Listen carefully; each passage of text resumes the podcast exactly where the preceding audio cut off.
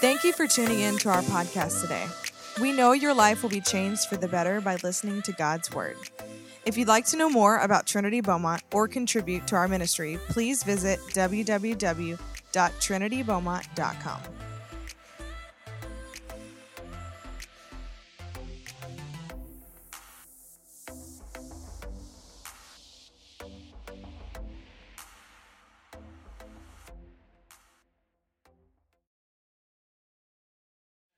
Praise God. Oh, Christmas season, things get in a whirl, in a hurry. But we need to stop and look again. We know what the Christmas season's about, but we're going to take some time today and go back and see what is all this about? Because we need to focus on Jesus. Truly, Lord, give us Jesus. Help us to be single focused that's what we want is to be single focused. Because, you know, James says if we're double minded, we're not going to receive anything from God. When we understand what his promises are, when we understand what he's provided for us through Jesus, we can come to him boldly and with confidence. And so, over the next two weeks, I am privileged to talk to you about blood covenant because everything that we have available to us through the Lord Jesus Christ is because of his blood. And our politically correct world does not talk much about the blood of Jesus anymore. You know, you turn on TV, you turn you watch movies and there's blood and gore all over the place, but heaven forbid that we talk about the blood of Jesus and what it's accomplished for us. So I want since this is the Christmas season, I want to start with Isaiah 7:14 in the New Living. This was God's promise. He told the king, Ask me what you want, and I'll do it to prove to you whatever the promise was at the time. And the king said, I'm not going to ask you for a promise. And God said, Okay, well, I'll give you one anyway. He said, Look, the virgin will conceive a child, and she will give birth to a son and call him Emmanuel, God with us. God with us. God is with us now. We don't have to search for him, he is with us now. And you know, there are a lot of theologians today that don't even believe in the virgin birth. And when this was written in Isaiah, they had no idea that the blood came through the Father. God designed it all. He knew that the blood has to come through the Father. And because of fallen mankind, blood was contaminated. So Jesus had to be born of a virgin. He had to have pure blood. He is the spotless lamb that every sacrifice pointed toward. And that's what we want to talk about this morning. We want to talk about the significance of the blood covenant. Today, people don't think much at all about breaking a contract or breaking a covenant. There's not, not much honor and integrity in the world. And unfortunately, often not in this church, but often in the church, there's not much honor and integrity. And we want to be people of covenant, covenant honoring people. So we're going to talk about that because everything that's made available to us today through Jesus is because of the blood covenant that Jesus made with the Father. Now, we use terms like Old Testament and New Testament, but if we wanted to be more accurate, a better translation would be the Old Covenant and the New Covenant. Everything changed with the New Covenant. And technically, Matthew, Mark, Luke, and John are Old Covenant. The New Covenant doesn't start until the death of, and resurrection of Jesus. So, for us as New Testament believers, New Covenant believers, some of the things that Jesus did seem a little uh, they're confusing to us when we're thinking about terms of grace and some of the things that Jesus said, but he was fulfilling the law in those first four books of the New Testament. It's the epistles that refer to us as Christians. It's the epistles that we find out what's been made available to us and how we can live. So, just want you to keep that in mind. But a covenant, if we talk about what a covenant is, it's a binding agreement between two parties. Just a basic covenant would be a binding agreement between two parties. In the days of the Bible, you didn't have lawyers that could come get you out of a covenant like you can now. You know, there's always loopholes. It was a binding agreement between two parties. And in what we're going to talk about today, it's even deeper because a blood covenant is even more binding. And the first time that we see an example of blood covenant or blood being shed is in the Garden of Eden. Sometimes you may not think about this as being blood covenant, but it, the first time that blood was shed was in the Garden of Eden. Um, in Genesis 3:21, it says, "For Adam also and for his wife, the Lord God made long coats, tunics of skins, and clothed them." This was after they sinned. Remember, God told them, if you eat of the fruit, in dying you shall surely die. I believe that's the way that the uh, Amplified Bible states it. They didn't die immediately physically, but immediately they died spiritually. And the price for that sin was the shedding of blood. And so God killed an animal. Can you imagine the horror that it must have been to Adam and Eve to see that blood? They had probably never seen blood. They certainly had never seen anything killed. And when they realized that that animal died because of what they just did, it had to be heartbreaking. Because they named the Adam named the animals. I mean, I'm I'm an animal lover. You know, anybody that knows me knows I love my dogs, and um, yeah, they're my babies. Pastor doesn't agree, but they're my babies. And so, um, can can you imagine how Adam and Eve must have felt knowing that what they had just done caused that death, caused that blood to be shed. Because they had to be clothed in something so that God could still look on them. Leviticus tells us that the life is in the blood. And so, to cover the sin so that God could still have fellowship, there had to be a covering and those. So that that's what those coats those tunics represented.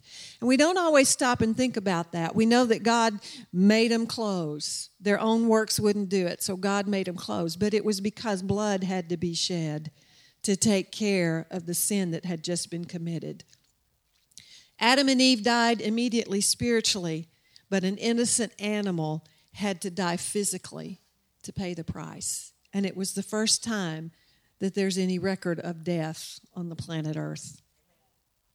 Now, the next instance where we see in the Bible the shedding of blood was with Cain and Abel. And this is in Genesis 4, starting in verse 3. It says, And in the course of time, Cain brought to the Lord an offering of the fruit of the ground, and Abel brought of the firstborn of his flock and of the fat portions. And the Lord had respect and regard for Abel and for his offering but for Cain and his offering, he had no respect or no regard. So Cain was exceedingly angry and indignant, and he looked sad and depressed. In other words, he was going around pouting because God wouldn't accept his work. And the Lord said to Cain, Why are you angry, and why do you look sad and depressed and dejected? If you do well, will you not be accepted? In other words, if you do what you're supposed to do, it'll be okay. And if you do not do well, sin crouches at your door and its desires for you, but you must master it. We have a choice every day. Are we going to let sin overtake us or are we going to master sin? We have something that Cain didn't have if we're born again. We have the resurrection power on the inside of us that helps us to master that temptation to sin. But Cain just got mad and he went off pouting. And he said to his brother, Well, let's just go out into the field. And when they were in the field, Cain rose up against Abel, his brother, and killed him. And the Lord said to Cain, Where is Abel, your brother? And he said, I don't know. Am I my brother's keeper? And the Lord said, What have you done? The voice of your brother's blood is crying to me from the ground. You see, blood has a voice. And God hears the voice of the blood that was shed that innocent blood that was shed. Abel's blood was innocent blood that was shed. All the voices of the martyrs are crying out. The blood of the martyrs is crying out to God still. The blood still cries out. Best of all, the blood of Jesus is crying out. The blood of Jesus cries out, Mercy, mercy, mercy, mercy. And we have access to that mercy. Glory to God. But the voice of the blood still cries out today.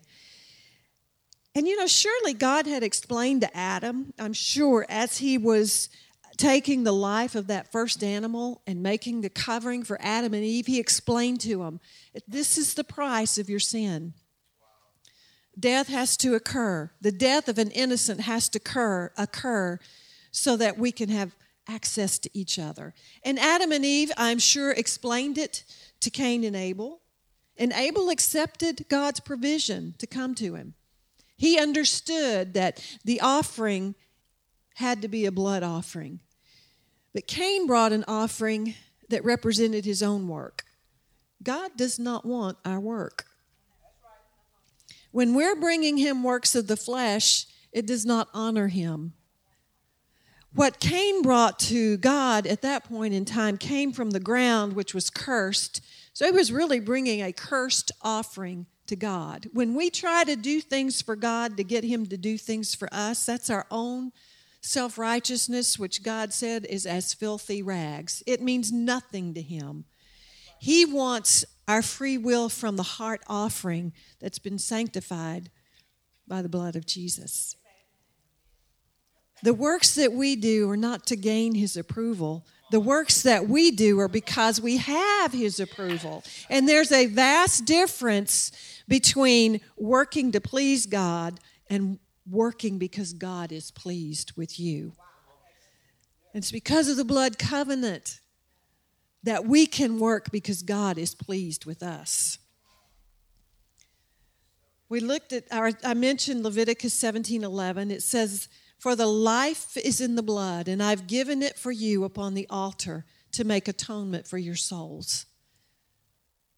Blood had to be placed on the altar for it's the blood that makes atonement by reason of the life which it represents. Every time that the blood of an innocent lamb was shed, it represented a life. See, sin requires a blood offering. And every lamb that was slain from the time of Abel to the time of Jesus was pointing towards Jesus. The whole time it was pointing towards Jesus. So we don't think in terms of blood covenant in our Western world, but the Hebrews do. And there are examples of blood covenant ceremonies throughout every society on the face of the earth. You know, even people who worship demonic entities offer blood sacrifices. What do you think abortion is? What is more innocent than the blood of a baby? It's offering a sacrifice really to Moloch. And we see throughout the Bible that there were blood sacrifices, virgin sacrifice, you know, you see in all the movies. But, but the worst thing was the babies that were sacrificed. And it was horrible. It's an abomination to God. It still is an abomination to God. But every society has had blood covenants or blood sacrifices. But I want to look today at what happens with the Hebrew rituals. Um, a blood covenant, just in general, we could say that a blood covenant was used oftentimes in different societies even in Africa, I've heard about Livingstone making blood covenants with several different tribes. And there were reasons to do that. It's a means of uniting families, it could be uh, unite different tribes. Maybe tribes that had been warring with each other all of a sudden decided to make a blood covenant, and now they're, they're kinfolk. They're not no longer at war with each other. They might have blood covenants to unite villages. And often what would happen was a group, say there was a group of warriors and a group of farmers. Well, the warriors were real good at protecting themselves, but not so good at raising food and sustaining themselves. Now, the farmers that are over here are real good at raising food, raising cattle, raising whatever they need to eat, but they weren't real good at protecting themselves. So, what would happen was those two different tribes would see, well, you've got strengths where I have weaknesses, and vice versa. So, they would make a blood covenant with each other. And that blood covenant was unending and unbreakable. It was not just a real spur of the moment thing. Something that was very well thought out. The terms of the covenant, the covenant were discussed at great length before the covenant was actually made. So the one of the reasons for a covenant eh, between in society was to accommodate for each other's strengths and weaknesses. If the covenant was broken, by one party or a member of one of the tribes, immediate death occurred to the offender. And many times their own family members would turn them in because covenant was such an important thing. In the early days of our nation, covenants were very, very important. And they still, in God's eyes, are important. It really doesn't matter what man has to say. In God's eyes, covenant is unbreakable and unending. So, when a, if a covenant was made between two different groups, great enemies could suddenly become the best of friends because they were in covenant with each other. When two different groups came together in covenant, each side loses their individualism. And as far as anybody else is concerned, they are one in identity, one in name, one in purpose, and one in goals. See, they present a united front. And if we think about it, marriage is a blood covenant. It's very important, it's sacred to God. When we enter into the covenant of marriage, it should never be entered into lightly. It is an unending, it's designed to be an unending and unbreakable bond breakable only at the death of one of the members of the covenant. That's why God said he hates divorce, because he's a covenant keeping God and he wants his people to be a covenant keeping people. Now, if you've gone through divorce, there is no condemnation. I was divorced years and years ago. God forgives you for that today. That is not the unpardonable sin. There is no condemnation. But you don't want to repeat the cycle. And if you're in a marriage and you're having difficulties, there's a way to get through it when you bring God into your situation. He does not want you to break your marriage vows because they are, He was included in those vows that you made. Hopefully, you included Him. But if you said, I do, He said, I do. And He will be there to help you, even if it started out in not so good situations. He can turn it around. He is an expert at turning bad situations around. So never give up hope because you are in covenant with a God who is a covenant keeping God. Okay, so we want to look at the Hebrew blood covenant ceremonies. There were several different steps, and I think you can see that in each of these steps, we're pointing to Jesus. We're pointing to what God wanted to do to restore relationships and to restore his ability to have a family again. He, he already had a plan. He knew Adam and what Adam and Eve were going to do, but before the foundation of the world, he had a plan and he was willing to allow people to make their own choice, to have those who would willingly come to him and say, I want to serve you. I want to be in covenant relationship with you. Nothing thrills the Father's heart more than when we bow our knee and say yes to Him. So the first thing in the covenant in the Hebrew ceremony was to exchange the coats or the robes. Now to Hebrews, the robe represents the person. So when they give the robe to each other, they're saying, in effect, I'm giving you all that I am. I'm giving you all of myself. When we are in covenant with God, and this is a covenant that Jesus made with the Father, we get in on it by faith. I know I'm kind of skipping around a little bit, but you know, we get in on it by faith, and God is saying to us, I'm giving you all that I am. Glory to God. So, what is our response to be? We give you all that we are. Glory to God. We can do it because He moved first. And then the second thing they did was exchange their belts.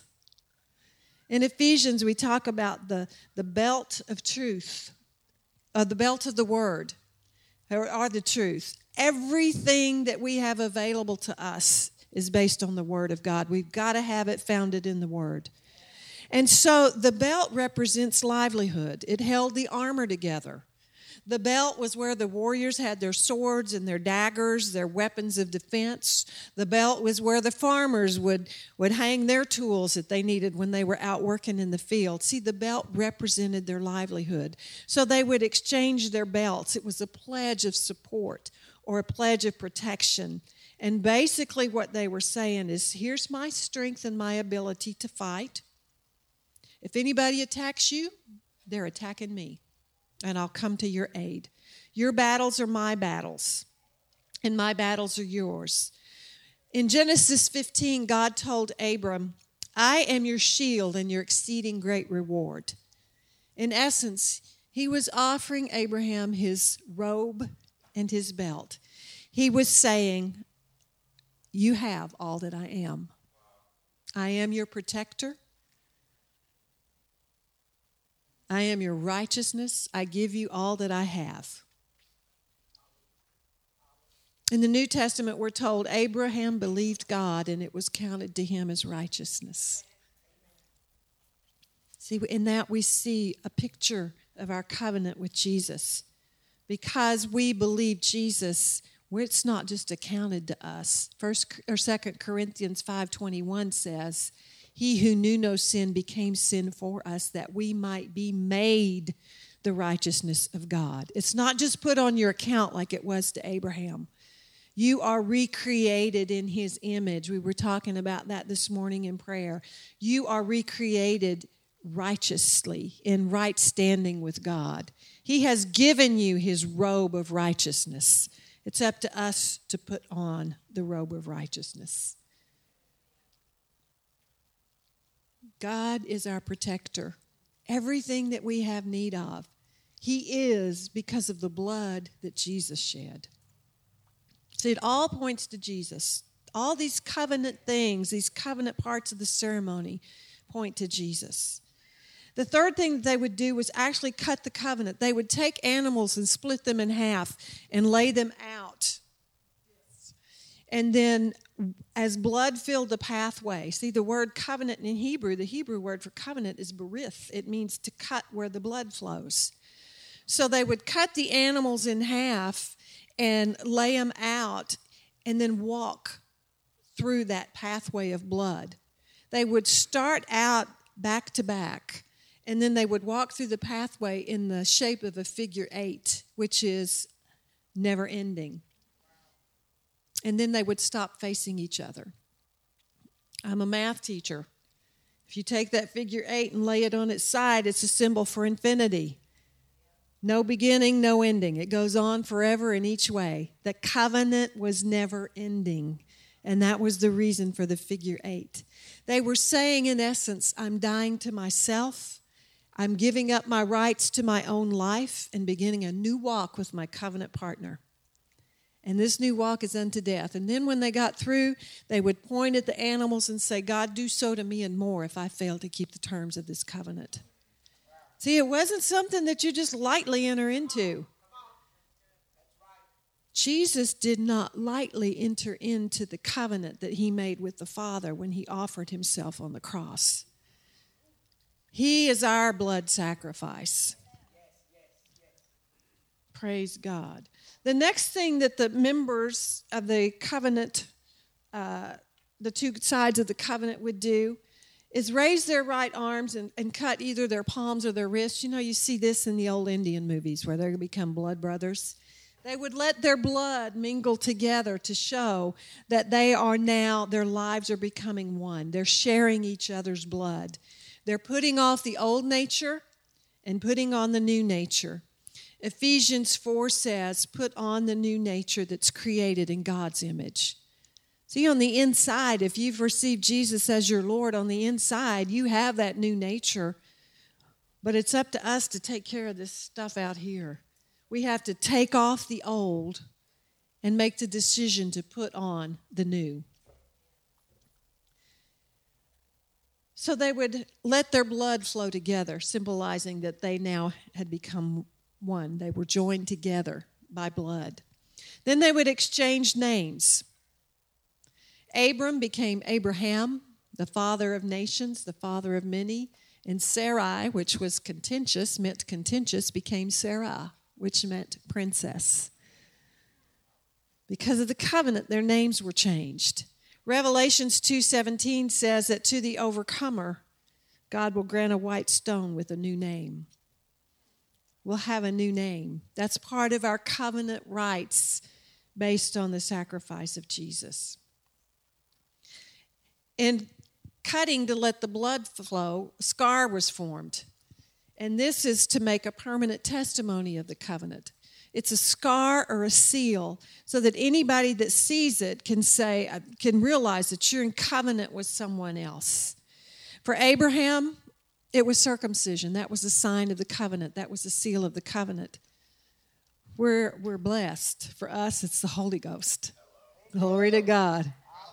I think we got a more better deal. Um, it's for us it's the holy ghost and that that seal is to remind us of our responsibilities but it serves as a warning who any to anyone who would try to attack you know i mentioned uh, Livingstone, who was a missionary to the Indian tribes in Africa, or the African tribes, they weren't Indian. I guess we would say they were, but they were African tribes.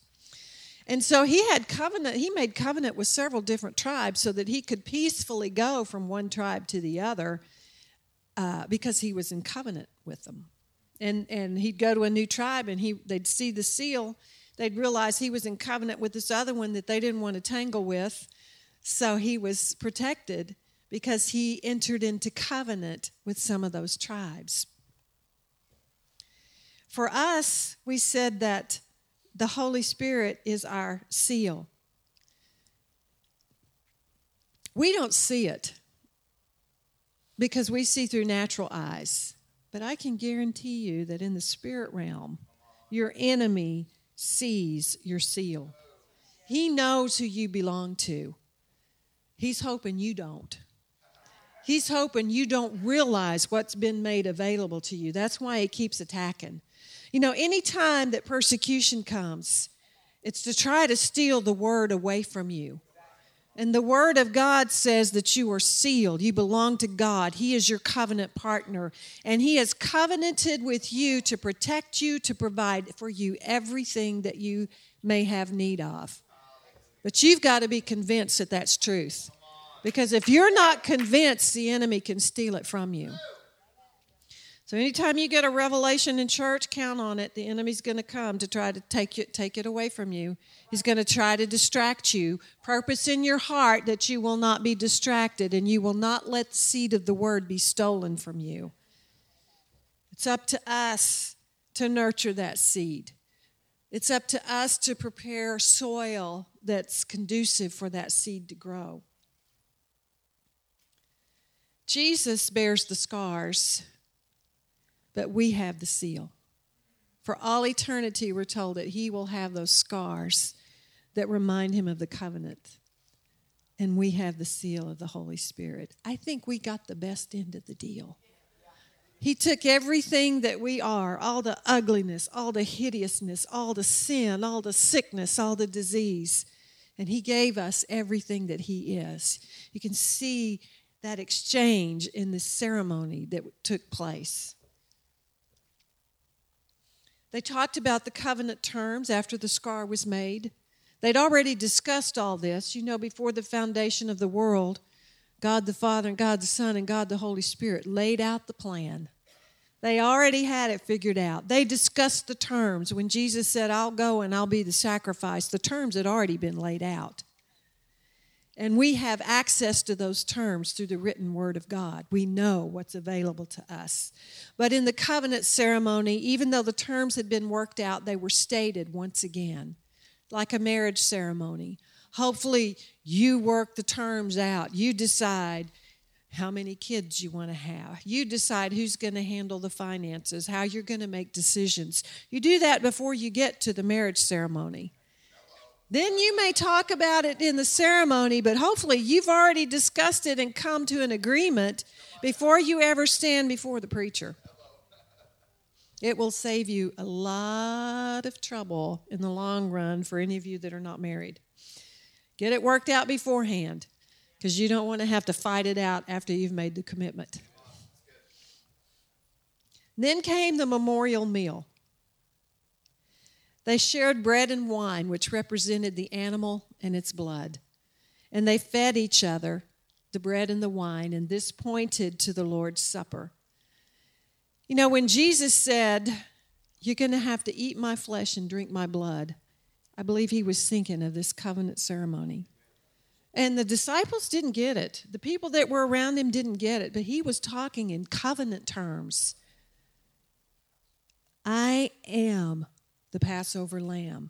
I am the sacrifice. You're going to have to eat my flesh and drink my blood. My flesh becomes your flesh, and your flesh and your my blood becomes your blood. We share those things.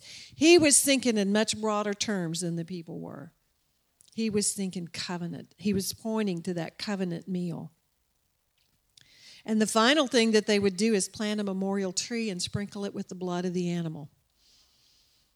And for us, we know that that is the cross of the Lord Jesus Christ. That is the memorial tree. And the blood wasn't just sprinkled, the blood poured down the cross. And the covenant partners were, then became known as friends. they weren't just pals, they didn't just hang out, they were united.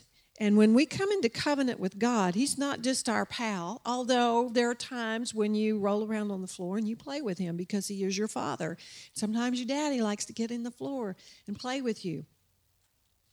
But He is your Father. And you're in covenant with Him. He considers you a friend, but that's not just somebody to hang with even though that's part of it but but it's it's much deeper than that. There's responsibility involved. He has taken responsibility for you but we also have responsibility to him. If he's our covenant partner then we we have the right to go to him and this sounds irreverent but when we do it he's we're honoring him. We're honoring his word. We have the right to go to him and demand anything he's promised we can have but He has the right to come to us to ask us for anything that we have. Now, the good news, He has that right. Hopefully, we will agree with Him and give Him whatever it is that He's asked for.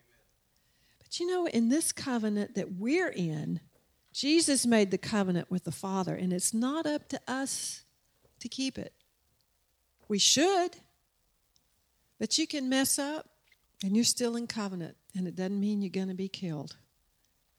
Because Jesus made the covenant with the Father. You know, we saw that even with, with Abraham. If you remember the story in Genesis, when God wanted to prove to Abraham that he was going to have a son and that he was going to inherit all this land, he, Abraham said, Well, it was Abram still. He said, Well, how am I going to know this? And, and God said, Go get me some animals. Ooh, Abram, I'm sure he got excited. We are entering into covenant. And so he split the animals and, and he's waiting for God to show up and he's scaring all the birds off. And all of a sudden he gets so sleepy he can't keep his eyes open. God puts him to sleep because God didn't want to make this covenant with Abram. He made it with himself. Abram just had to believe it because we're told that it was what a flaming oven and a smoking torch or a smoking oven and a flaming torch that passed between the pieces all abraham could do was just sit and watch he got in on it the same way we do but his was a type and a shadow of what we enter into because he wasn't born again when we enter into that covenant we're born again because of the blood of jesus see the covenant Abram's covenant, or Abraham's covenant was really God was making the covenant with himself there. Just like Jesus made the covenant with the Father. Abram, Abraham got in on the covenant and it wasn't because he was a good guy. We know some of the stuff Abraham did. Eileen and I were talking about that this morning. He gave his wife away two times and then lied about it, lied about who she was. I mean, it was sort of a half lie. He said, Well, she's my sister. And technically, she was his half sister or something. So, he, I mean, you know, if you're trying to justify yourself, it still was a lie. It was a little white lie. A white lie is a lie. But you know what? God defended Abraham. He shut up the womb, the wombs of the Abimelech's wives. They couldn't have kids until he gave Sarah back to Abraham. You know, he could do some kind of scoundrelly things. But the covenant, honoring the covenant, was not based on what Abraham did, it was based on the promise of God. Same for you. When we mess up, we don't wallow in it. God's intention is that we run to Him and recognize the blood so that we can come boldly into His presence. He doesn't want us cowering in fear. I think we've got time today. I mean, I, I'm, I thank you, Pastor Andrew and Pastor Caitlin, for giving me two weeks because there's so much on covenant to talk about and I appreciate it greatly. And I think it helps us refocus. What is this season all about? How does it refer to the blood? Because we had to have spotless blood, and it could only come through a virgin. So I want to look in Genesis. Um, oh, not Genesis, Joshua chapter 9. This was a covenant that after Joshua and Caleb entered into the promised land, uh, there was a covenant made with the Gibeonite tribe. Remember, God told them to go in and wipe out everybody because they were demonized. We don't, you know, it's not spelled out that way, but that's why God said wipe them all out. Women, children, dogs, cats, animals, wipe them all out because they were demonized. And so the Gibeonites heard about what was happening, how God was helping the Israelites kill all these people off. And so they decided, um, I think we need to be proactive. So what they did, they didn't. They lived about three days of journey away from where Joshua was, but they they sent a delegation to Israel, and they they had they dressed them in old ragged clothes, ragged sandals, gave them moldy bread to make it look like they had traveled for days and days and days and days, and they uh, wanted to come and make a covenant with Israel. So in Joshua nine, it says, So the Israelite men partook of their food and did not consult the Lord. That's where they messed up. Joshua made peace with them, covenanting with them to let them live, and the assembly's leaders swore to them.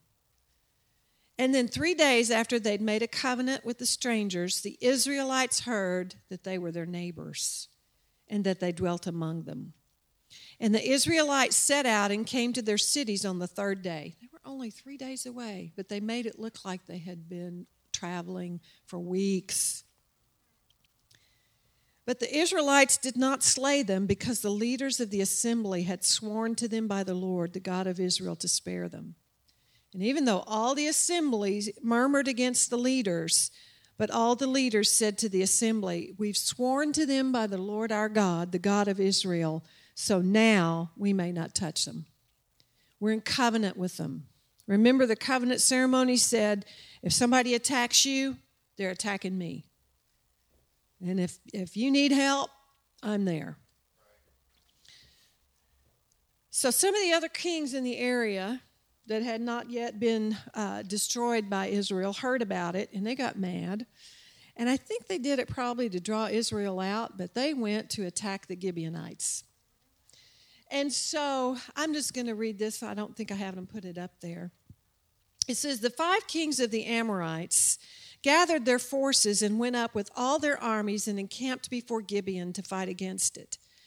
And the men of Gibeon sent to Joshua at the camp in Gilgal, saying, Do not relax your hand from your servants. Come up to us quickly and save us and help us. In other words, we're being attacked. We need you. We need you now.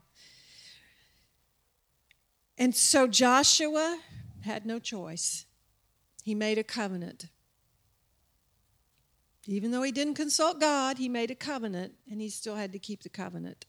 So Joshua went up from Gilgal, he and all the warriors with him, and all the mighty men of valor. And the Lord said to Joshua, Do not fear them, for I've given them into your hand. And there shall not a man of them stand before you. So Joshua came upon them suddenly, having gone up from Gilgal all night. And the Lord caused the enemy to panic before Israel and slew them with a great slaughter at Gibeon and chased them along the way and smote them. And as they fled before Israel, while they were descending the pass, the Lord cast great stones from the heavens on them as far as Azekah, killing them. And more died because of the hailstones than the Israelites slew with the sword. Notice Joshua, I mean, God looked at this. He didn't see Gibeon and Israel, he saw Israel because they were united with Gibeon. They were in covenant, so he saw them united as one. Then Joshua spoke to the Lord on the day when the Lord gave the Amorites to the Israelites, and he said in the sight of Israel, Sun, be silent. And the and sun be silent and stand still, and you moon in the valley of Ajalon. And the sun stood still, and the moon stayed until the nation took vengeance upon their enemies.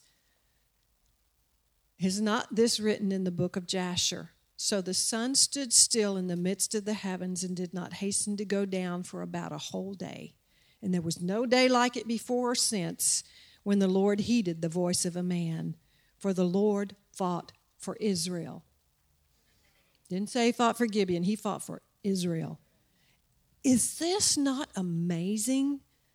I mean, we all heard the story about the sun standing still. Joshua speaking to the sun and commanded it to stand still. But but it, it wasn't it was just a few years ago that I realized it was because of a covenant that was entered into in dubious circumstances, but God still honored it. And He expected the people of Israel to honor it.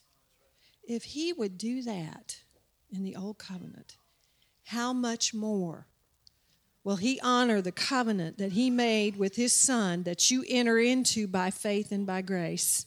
How much more will He honor that? There is no way he's breaking covenant with you. Now, you can walk away and not partake of anything, but that's not a very smart decision.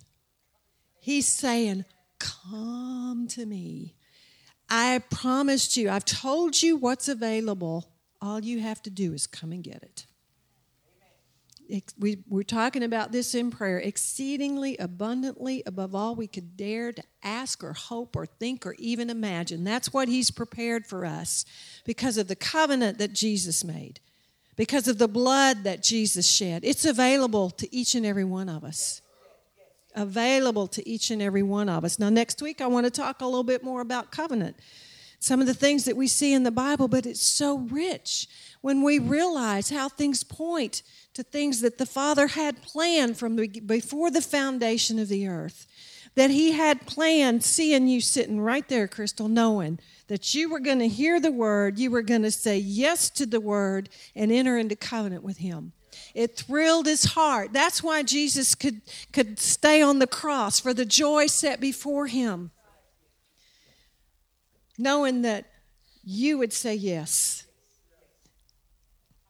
Millions may say no, but he was happy to those of us that would say yes. And he said, These are my promises. Come and dine. Come take hold of the promises. Take hold together with me so that I can give them to you.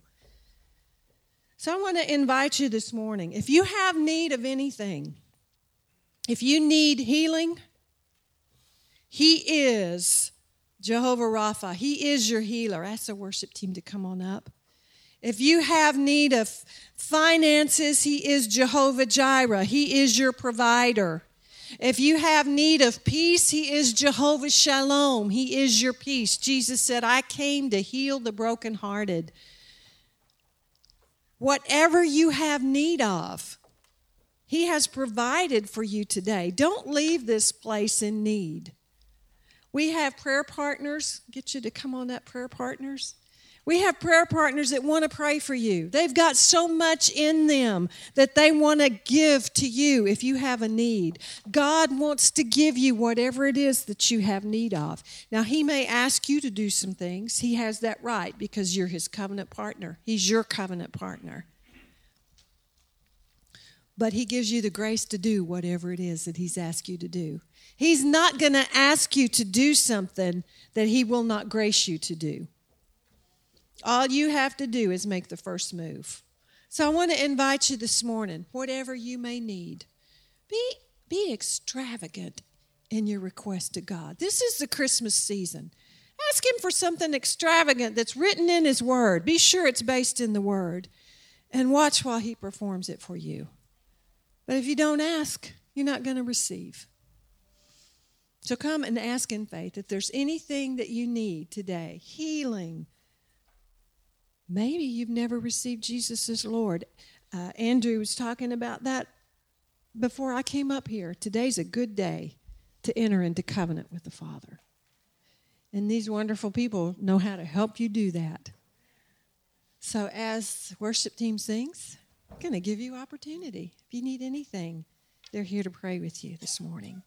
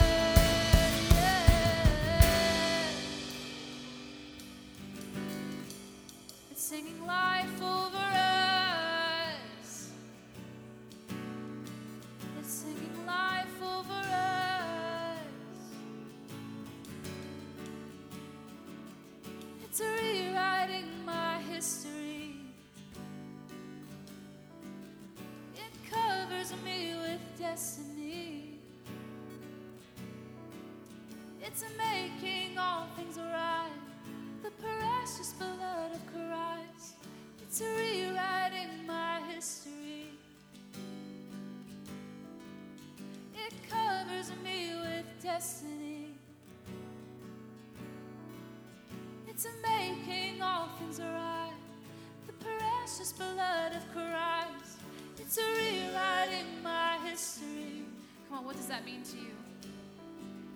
It covers me with destiny. It's making all things arise, The precious blood of Christ. It's rewriting my history. It covers me with destiny. It's a making all things right.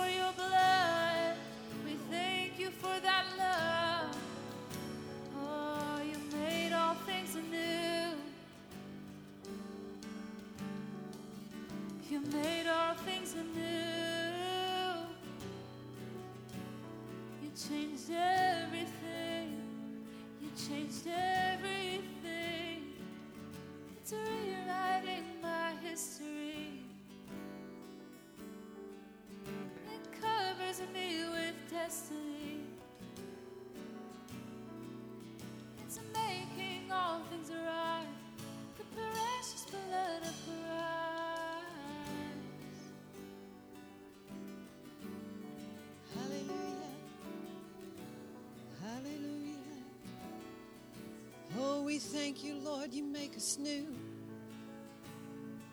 You make us new. You heal us. You revive us. You provide for us. Help us to remember this week the strength of the covenant that you've made available to us.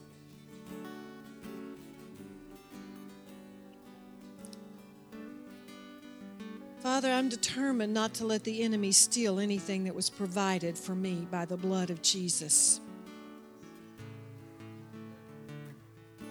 And I pray over everyone that's in this room that hears that's heard these words that there will be a new determination to grab hold of and take together hold of with you the promises that you've made and refuse to let it go.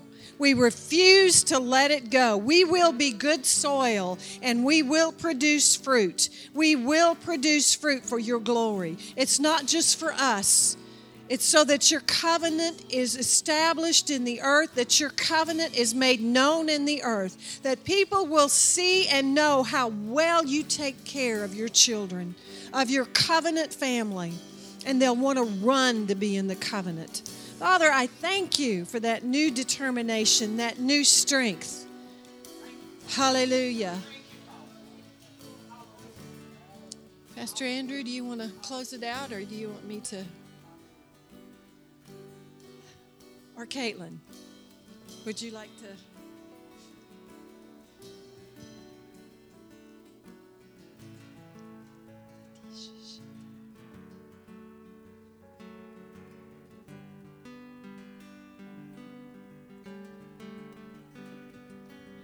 Will you guys give it up for Pastor Becky?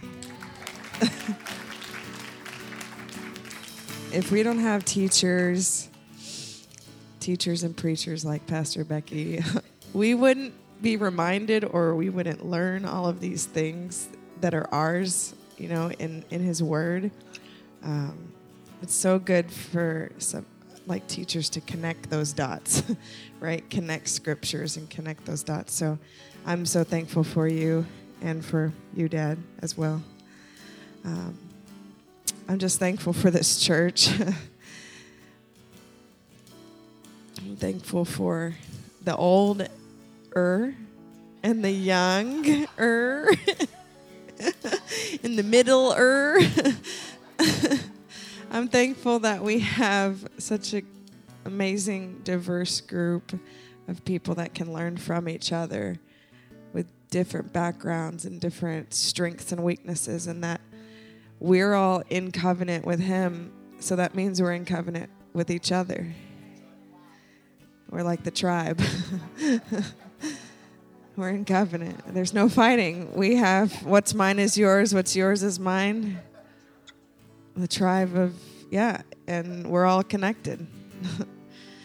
So i just want to encourage you guys come back next week. You want to hear part two learn more about the covenant. Okay.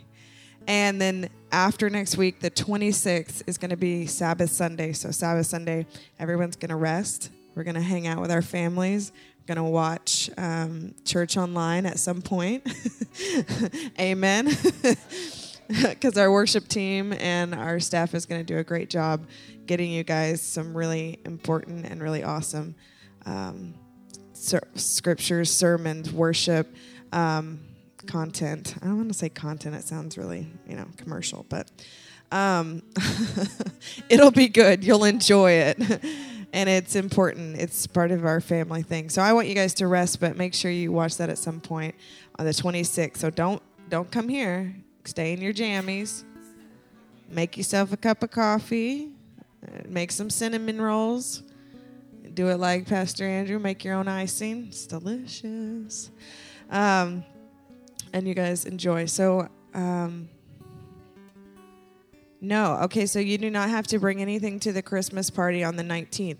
But if you do want to bowl, if well, if you have bowling shoes, but if you do want to bowl, we have an event on Facebook. You can sign up or if you want me to put your name down in the event and you can't do it, let me know. I'll put your name down. So you, you do not have to pay for bowling or the shoes. You just have to let me know so we can have enough spots for all the people who want to bowl. So I hope that that and this blesses you and your families because I want it to be a fun family event. And I kind of like to think out of the box too. So this year we're doing it out of the box. We're going to Star Bowling. We support local businesses and get to just hang out and uh, have a good time together. So um, excited about that. So that's next week, Blood Covenant Part 2. And then we'll have our awesome family bowling Christmas.